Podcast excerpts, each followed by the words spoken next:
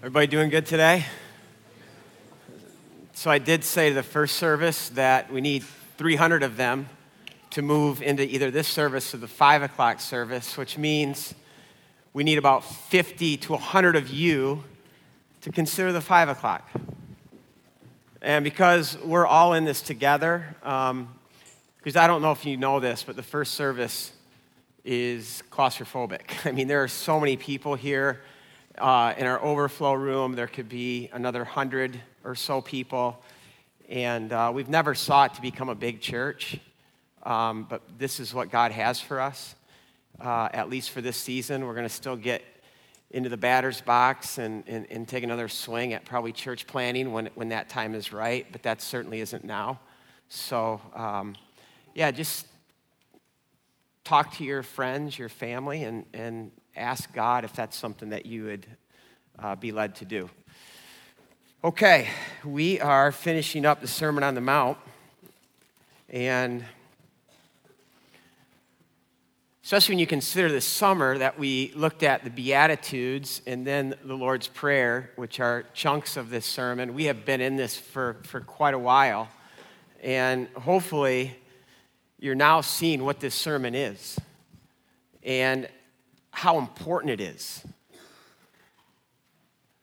I don't know if you remember Francis Schaeffer.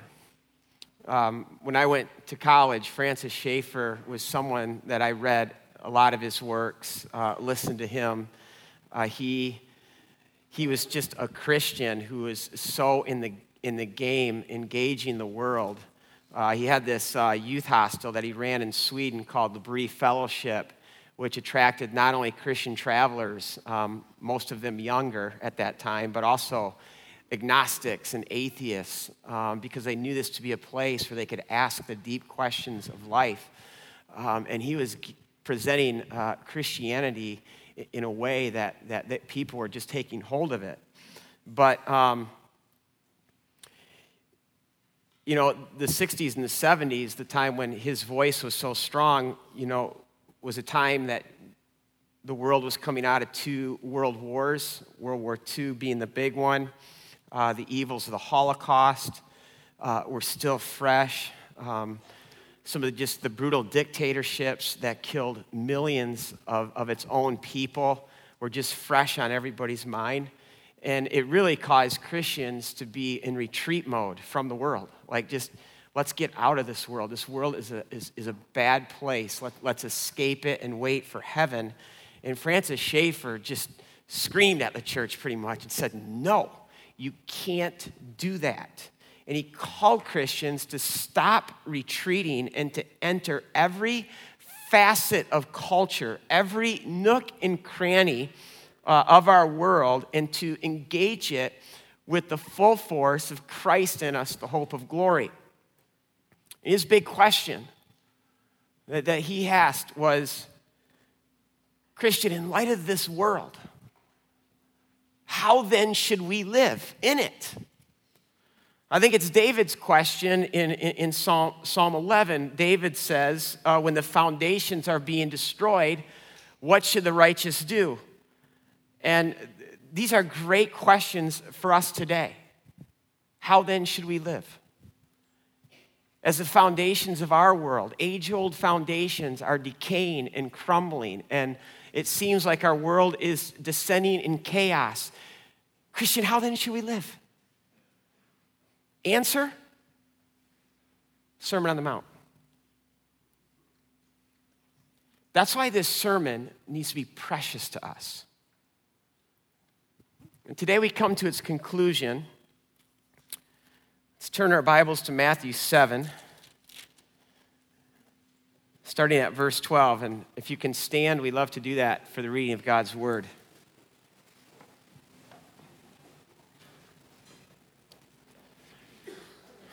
So, in everything, do to others what you would have them do to you, for this sums up the law and the prophets.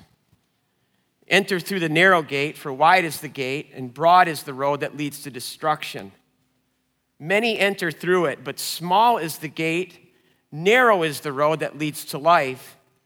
Only a few find it. Watch out. Beware of false prophets The word false there in, in Greek is pseudo. Pseudo prophets. They come to you in sheep's clothing, but inwardly they are ferocious wolves. By their fruit you will recognize them. Do people pick grapes from thorn bushes or figs from thistles? Likewise, every good tree bears good fruit, but a bad tree bears bad fruit. A good tree cannot bear bad fruit, a bad tree cannot bear good fruit. Every tree that does not bear good fruit is cut down and thrown into the fire.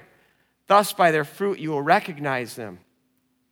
And not everyone who says to me, Lord, Lord, will enter the kingdom of heaven, but only he who does the will of my Father who is in heaven. Many will say to me on that day, Lord, Lord, did we not prophesy in your name? In your name, drive out demons, perform many miracles. Then I will tell them plainly, I never knew you. Away from me, you evildoers. This is God's word. Be seated.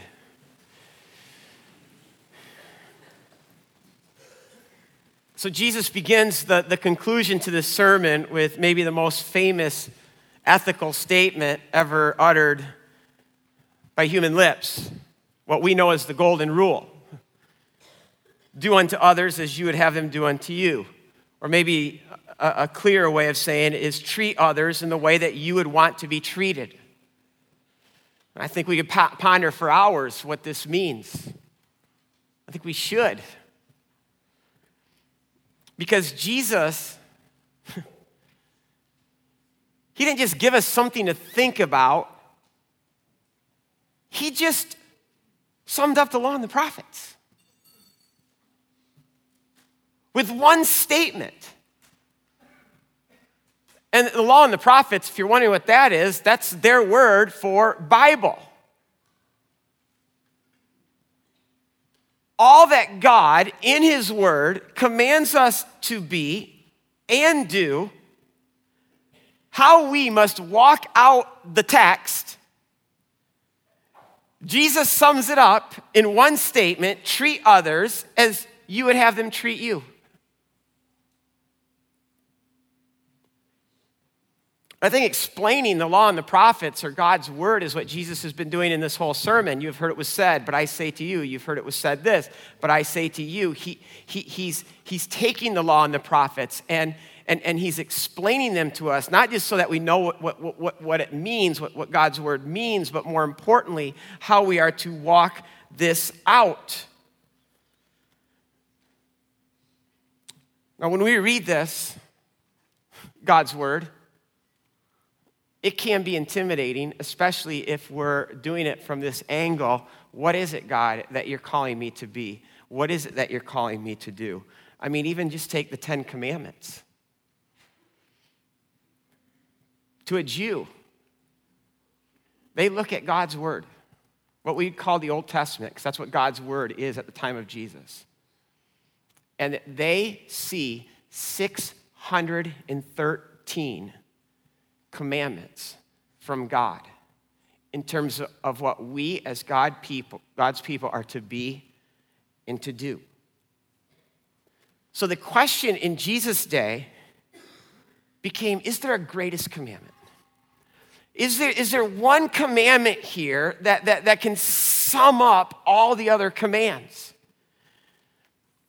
I think one of those summaries is found in Micah 6, verse 8. Um, he has shown you, O, human, what is good and what does the Lord require of you, but to do justice, to love mercy, to walk humbly with your God. That is a summation of, of, of the law and the prophets.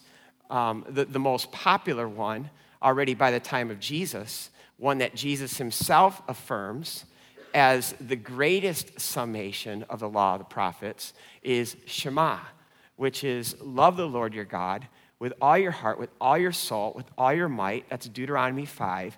And then putting it with Leviticus 19, verse 18, and you shall love your neighbor as yourself. Jesus says this fulfills the law and the prophets.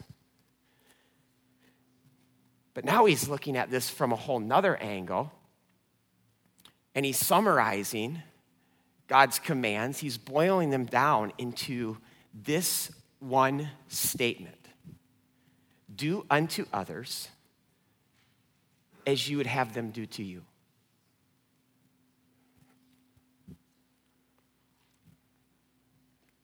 That would change the world if we lived that way.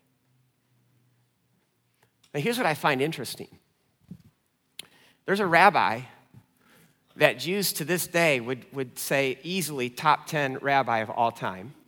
His name is Hillel, who lived a generation before Jesus. And listen to what he said just a couple of decades before Jesus is saying what we just read. He says, That which is hateful to you, do not unto another. This is the whole Torah. That's another word for law and the prophets. And he says, The rest is halakha, which we translate commentary. But the reason why I have the original language in there is because commentary to us is us thinking thoughts about the text. Halakha is their word for walk. Because Jewish people aren't just concerned with how to think rightly about the text, it's all how do we walk it out? And Hillel just said, I can sum the whole thing up in this statement that which is hateful to you, do not do that to another. This is the whole thing. Now, Hillel is looking at it from the angle of what is hateful, hurtful, uh, maybe offensive. Um, whatever that is, don't do that. Imagine if we live that way. All of us. That too would change our world.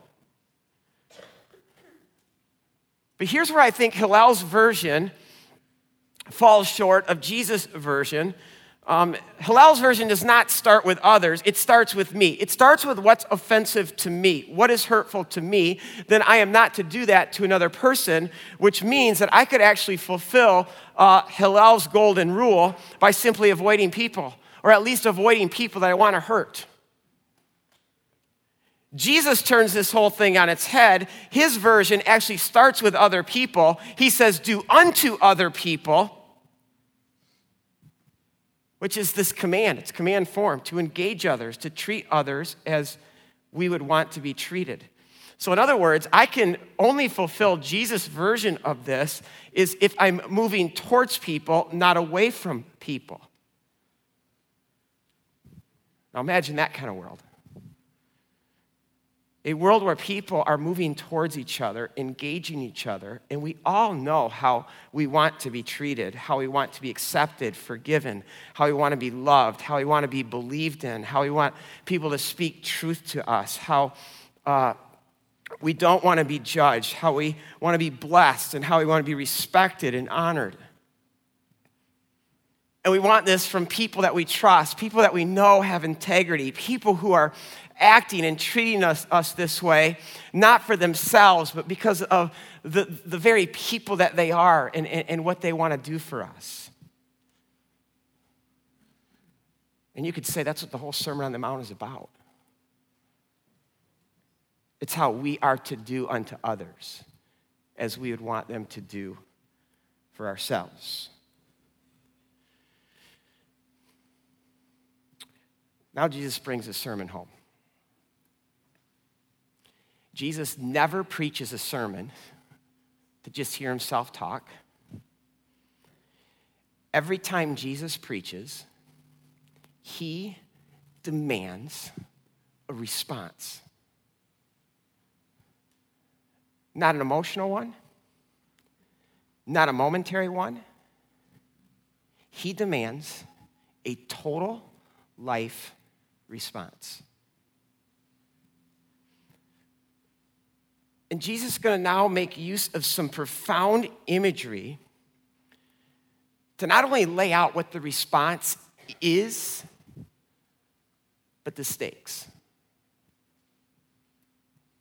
Because, like, the choice now is ours, and the choice we make, the stakes are so high. So in verses 13 to 14, he gives us this, this imagery of two gates that lead to two different paths or two different roads. Um, these two gates represent our lives. The paths represent the direction of our lives, the, the, the, the place that we have placed our life. And, and one path is wide, and it's widely traveled by almost everybody. And it's traveled by everybody because it's, it's a life of ease and comfort. But it leads to destruction. The other path is narrow and hard. In fact, hard here means to, to be full of affliction. This path is, is, is difficult, it's hurtful, which is why only a few, says Jesus, walk it.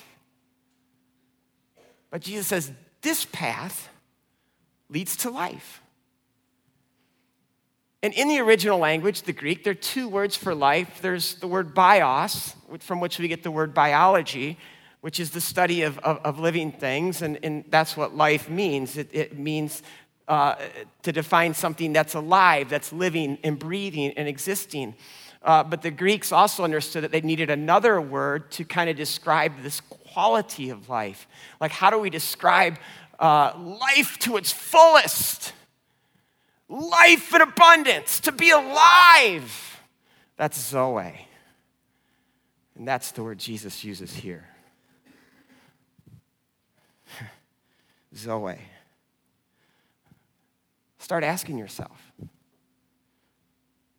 what are these two paths? What path is your life on?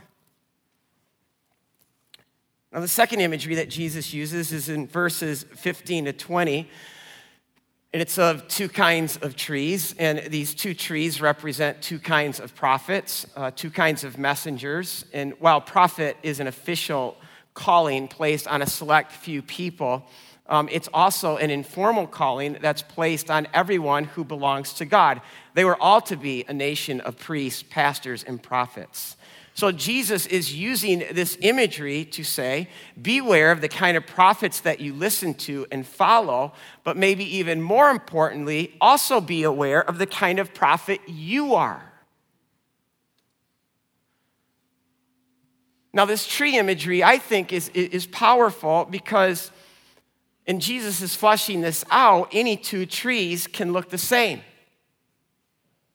From all appearances, they can both look healthy, they can both bear fruit, just like the appearance of two people can look the same. But beneath the appearance, one can be bad, one can be good. In fact, the word for bad here is the word poisonous. And how do we know? You know, in a world of so many fakes, phonies, fake messengers, fake news, fake people, how do we know if someone is fake? And Jesus says, look at the fruit. Because a tree can't pretend to be something that it isn't. A, a, a, tree can't fake to be healthy. A tree can't create this false narrative or manipulate uh, a situation, I mean, we are simply going to know if a tree is healthy or bad simply by its fruit. And Jesus using this is saying the same with people. The fruit of a person's life will tell us everything about a person. Now, here's the interesting thing about fruit fruit takes a lot of time to produce. This reminds me of what my father in law has oftentimes said time and truth go hand in hand. Think about that. In other words, in time, the truth of who we are and what we are will always surface. And that can be scary, or it can be encouraging, depending on if you're a good tree or a bad tree. Because time will tell. So this begs this question What kind of tree are you? How do you know if you're a bad tree? How do you know if you're a good tree? What kind of fruit are you bearing? Again, Jesus says the stakes are high because in verse 19, he says, Every bad tree will be cut down and thrown into the fire. These are powerful, powerful images. Let's flush out the answers. What is the narrow path? Well, here's where I think a Sunday school answer works Jesus.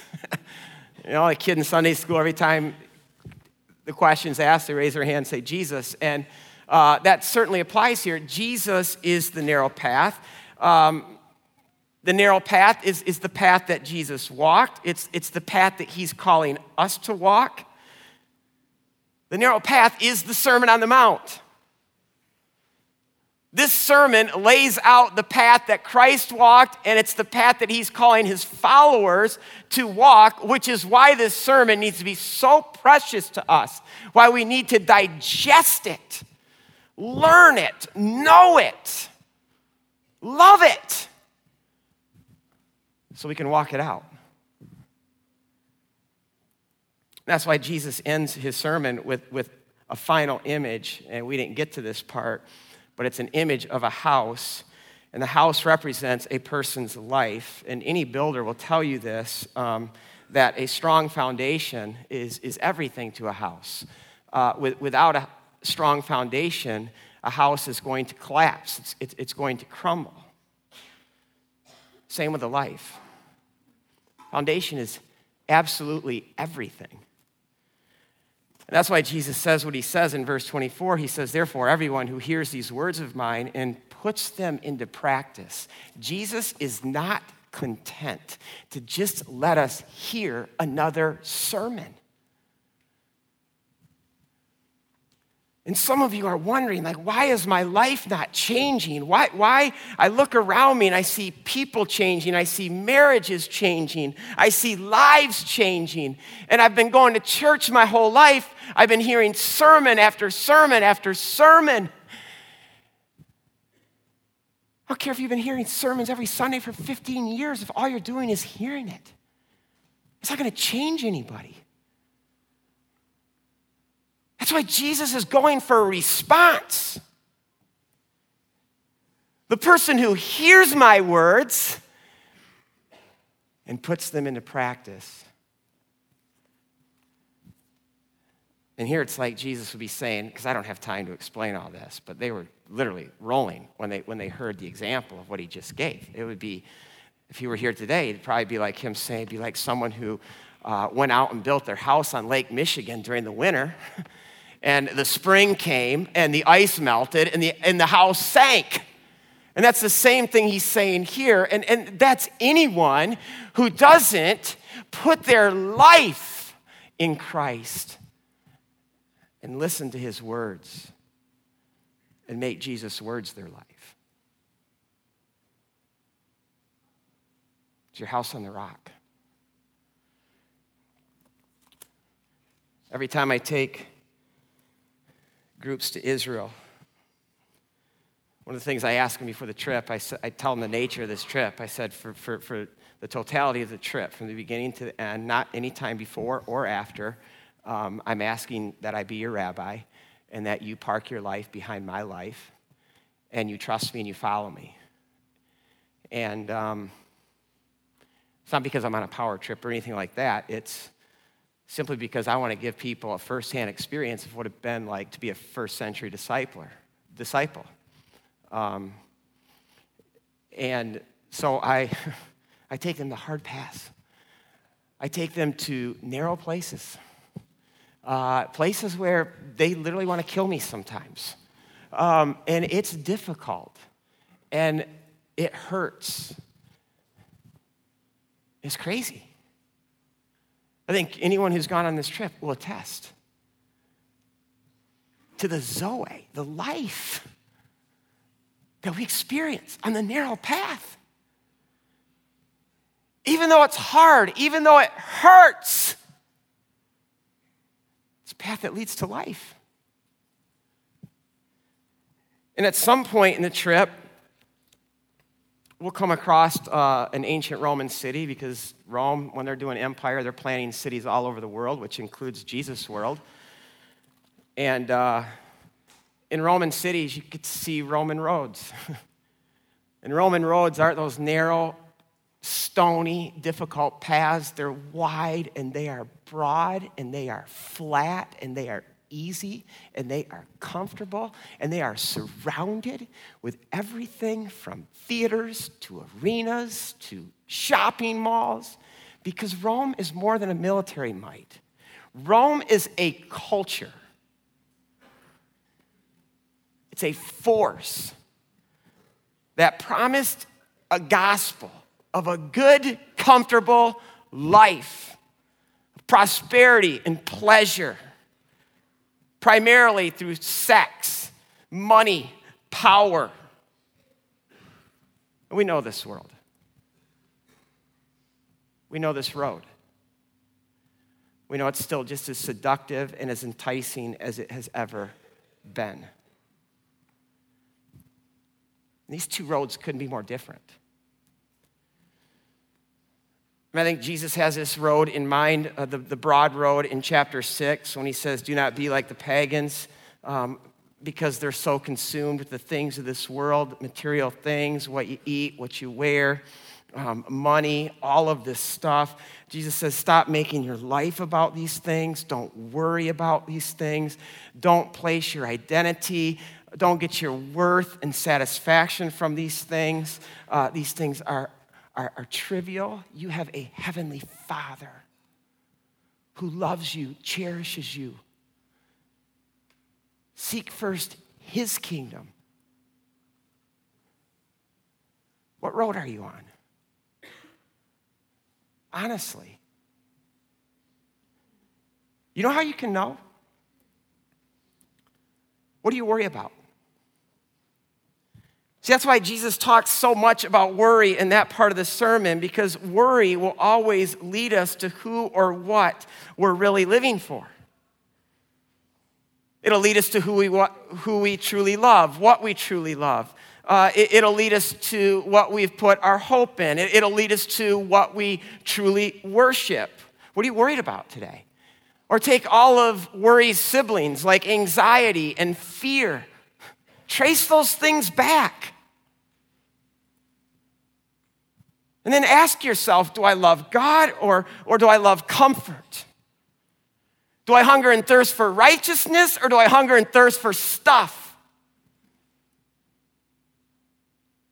Am I seeking this world and all that it offers, or am I seeking first Christ and his kingdom? What road are we walking? Jesus says it can't be both. This is either or. We have to choose. And he says the stakes are so high. It's the choice between life and death. Now, what about the two trees? Obviously, we know the good tree is Jesus. Just look at him, look at his fruit. He is the oak of righteousness. And he came to this world. He preaches even the sermon that we just studied. to show us how we can be a good tree, an oak of righteousness that produces the kind of fruit that he produced. What about the bad tree? Now, this was my shock this week as I was studying, because I've preached this sermon wrong quite a bit. I've always put the bad tree with the broad road and grouped that all together and made that the same person or same kind of person, um, the bad people versus the good tree, the good people. So I started studying this. Verse 15 tells us the bad tree are sheep. Sheep in the Bible always symbolizes God's people. Verse 21 says, These two are people who prophesy which means they love God's word. Verse 22 says they cast out G- demons in Jesus' name, which means they do things for Jesus and on behalf of Jesus. And to top it all off, in verse 21, they, they declare Jesus to be Lord, but it's not just Lord, it's Lord, Lord. And anytime you see this doubling in Scripture, because it's everywhere Jacob, Jacob, Moses, Moses, Mary, Mary, Martha, Martha, Absalom, Absalom, Saul, Saul, Jerusalem, Jerusalem. This doubling is a way of expressing deep affection and passion. See, now we're stepping into what I think is some pretty scary stuff for us.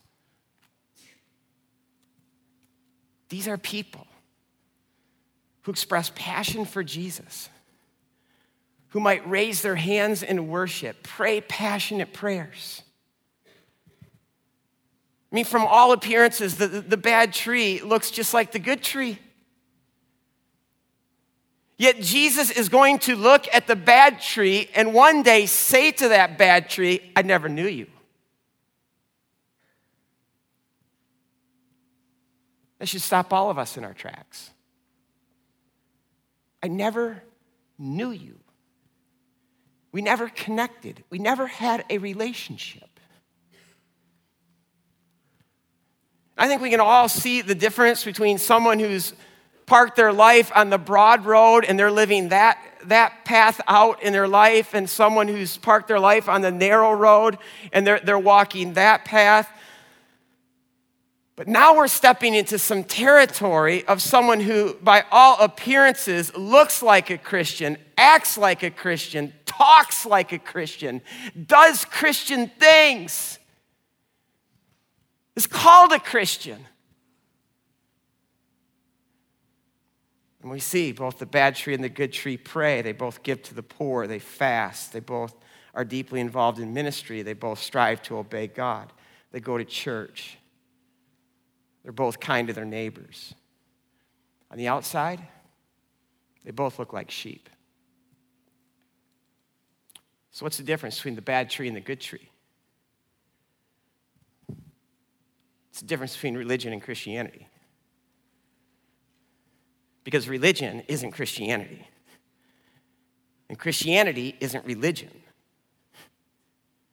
Jesus didn't come to this world to establish religion, he actually came to the world to destroy it. And you ask, well, how is Christianity different than religion? I don't have all day, so I'll boil this down into, I'll get, I'll get, I'll get right to the heart of it. The difference is in the why. Why does a religious person give to the poor? Why do they pray? Why do they do anything in God's name? Remember when we were in Matthew 6 and Jesus says, He gives the answer to this. They give to the poor. Why? To be honored. In fact, the word for honor there in, in the Greek is doxa, which means glory. They give to the poor, which is why they do everything that they do religiously and spiritually for personal glory. Now, see, this is, if you take Rome and all that Rome was, and you take religion and all that religion is, on the appearance, those two things could not look more differently, especially morally and spiritually. But when you get down to the root, it's the same. Rome does everything for glory. The religious person does everything for glory.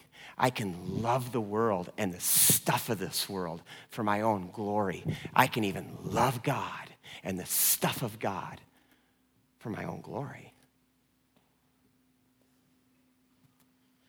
And see, what we're talking about is the part of the tree that no one can see. We're talking about the roots.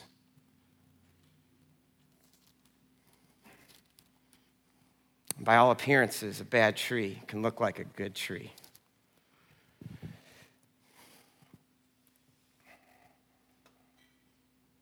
Think about how hideous this is.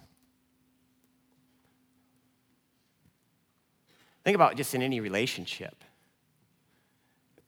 when we fake to love someone when we're really just loving them to use them. Now imagine when we do that with God. We use them. We just use them for our glory, our gain. Like, don't you think it would be better if we were just godless, immoral, greedy, selfish, narcissistic, worldly people? Than to actually be someone who goes to church, prays, gives, helps. But if you get to the root of that, it's not because we love God, it's because we love ourselves. There's a reason why Jesus looked at the most religious people of his day and said, Do you know that the tax collectors and the prostitutes, the sinners, are entering the kingdom of heaven ahead of you? And I think living in a town like Grand Rapids, a town that is steeped in religion, we need to wrestle with this. Verse 15, you know what Jesus calls them? He calls them ferocious wolves. This word for ferocious here literally means to, to blackmail. In other words, these are people who use religion to gain leverage over other people. That's why Frederick Nietzsche was right when he calls religion just a power play. He said religion is just a way to get power, it's, it's a way for people to exalt themselves and to hold power over other people. And I think it, it can be even worse than this. I think religious people, too, don't only use their leverage against other people, but they use their goodness and their morality and their spirituality as leverage against God. God, look at everything that I have done for you. You owe me now the life that I want. Years ago, I got this email from a young lady in our church. By the way, when I get an email like this, you just need to know I, am not flippant with it in, in any way um, because this girl's pouring out her heart. She says, Rod, God's grace, love, and forgiveness are all amazing concepts that I know to be true, but realities that I'll admit I've never fully received in my life. I suppose, a lifetime of always striving to do the right thing and be the best at everything has caused me to view my relationship with God in a distorted way. I struggle every day with feelings of inadequacy. If only I was smarter. If only, oh man. If only I was better at soccer. If only I was more social. If only I loved people better. Then and only then would I get the acceptance and love that I desire from friends, family, and yes, even from God. It's always been what I do or what I don't do. Even now, I feel as if I'm seeking a formula, so to speak, as how I can fix this. I don't know how it's to approach the situation. Rod, I am tormented by this. I am overwhelmed with my failures. This person just expressed what thousands of church going people in this community feel it's bondage to religion. Religion is all about me. Do you know how many times she said I? I, I, I, I. I did this. I need to do this. I'm this. I need to be the best. That's what religion does. It makes it all about me. If I'm good enough, if I perform well enough, that then I can get God to like me and accept me. So it, it, it's, it's this performing to get something, it's, it's this proving of myself to be approved. That's how we grow up. Pleasing our parents, our teachers, our coaches, our pastors. And this all gets translated then with God. And what's underneath all of this, What's driving it, and she said it herself, she said, I'm someone who feels deeply inadequate and overwhelmed every day with my failures. That's where the game of religion ends. This is why the religious person craves glory. It's because they lack it. And they're starving for it.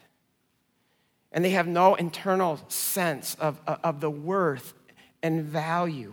And so everything they do is about getting that worth and value that they so lack. So, ministry and helping, giving, praying, it isn't about serving God and others, it's all about them. Do you know the first thing we need to do when we come to Christ? Is lay down our religion. And now we've come full circle to the first words of the sermon when Jesus says, Blessed are the poor in spirit, for theirs is the kingdom of heaven. Blessed is the one who comes to me empty handed with nothing, for theirs is the kingdom of heaven. We need to give up our religion. We, we, we, need to give up making this about ourselves and trying to prove ourselves and trying to leverage this goodness against God and against other people, of, of, of always trying to perform it um, at, at a level that will get God to accept us and like us. Just come to Him with all our inadequacies, all our failures. We come to Him poor with nothing. Tim Keller loves to quote this hymn. I looked for it and I couldn't find it, so I only have it from him, but it's Cast your deadly doing down. Cast your deadly doing down, down at Jesus' feet. Stand in Him, in Him alone, gloriously complete. See, Christian is someone who knows glory on the inside. And why do we know this glory? Why does our life ooze this glory? Listen, listen to what Jesus says in his last prayer that he pray, prayed before he was crucified in John 17, verse 22. He says to his Father, I have given them the glory, the glory that you gave me. The same glory that the Father gave the Son, the Son gives to us. A Christian isn't someone who is seeking glory. A Christian is someone who already has it. We have the glory of the Father filling us. Which is why we don't do the golden rule for our sake, we do it for someone else's sake. We don't obey God or, or leave, even live out this sermon um, because it serves us, because it glorifies us. We do it for the sake of others and it glorifies God. We do it because we love Him. And why do we love Him? Because we know we're not good and He is. Look at him. He didn't come as a ravenous wolf. He came as a lamb, as a slaughtered lamb who gave up everything for us. And when we see God in Christ giving up everything for us, how much He loves us, cherishes us, that's what fills us with inner glory. And until we have that, we will default to religion because we're starving for it. I love what John Bunyan writes. You talk about a guy with a testimony of living, I mean, a very bad life, an evil life, and he came to Christ and he was set free. And he describes this experience. He says, One day I was passing through a field, and suddenly this sentence fell upon my soul John, your righteousness is in heaven. And he said, For the first time, I saw with the eyes of my heart Jesus Christ at God's right hand. And there was my righteousness. So that wherever I was, whatever I was doing, God could not say of me, John, you lack righteousness, for it was always right before him in Christ.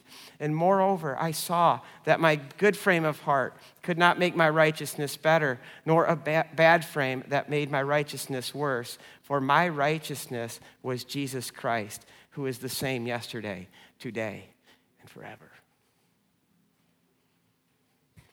Throw yourself upon the rock. And that rock is Christ.